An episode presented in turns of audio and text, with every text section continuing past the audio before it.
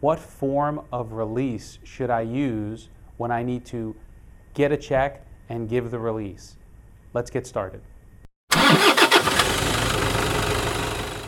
Hi, everybody. My name is Alex Barthet. I am a board certified construction lawyer here in the state of Florida. So, you need to remember that when you are getting a check and giving a release, you'd like that release to be as narrow as possible. A good form to use as a narrow release is the form release found in Chapter 713. That's the lien statute.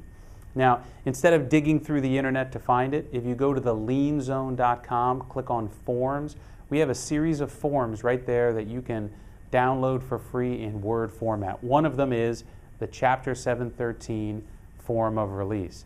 It's a very narrow form of release because all it releases is your lien rights. It releases no other rights other than your lien rights. So if you have the opportunity to get a check and give a release, and, and you can pick the release you're giving. The release you want to use is the Chapter 713 release.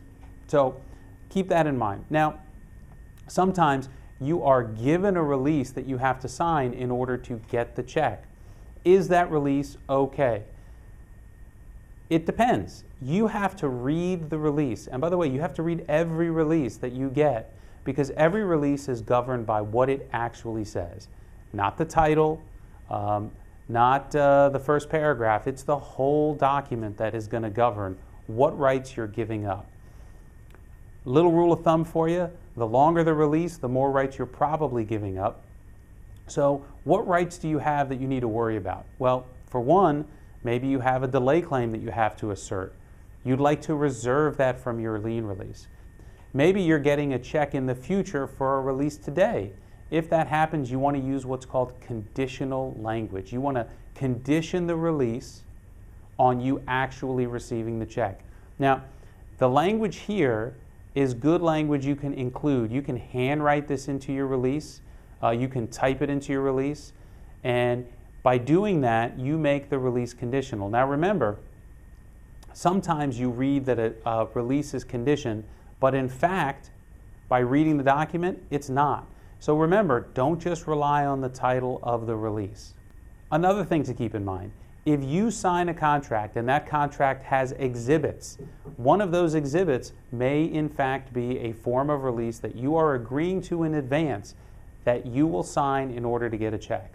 If that's the case, make sure you look at the release when you negotiate the terms of the contract. And if you have changes that you want to make to the release, make them at the time of negotiation. The other way we see this is sometimes contractors uh, require or owners require of contractors that they will give a release that is acceptable to the receiving party at the time of the payment. So it'll say something like if you're the sub, the GC contract will say something like, you agree that you will provide a re- release acceptable to me, the general contractor, for every payment. When you agree to something like that, you're in essence agreeing to give the contractor a release form that they accept and they will approve that may not be good for you.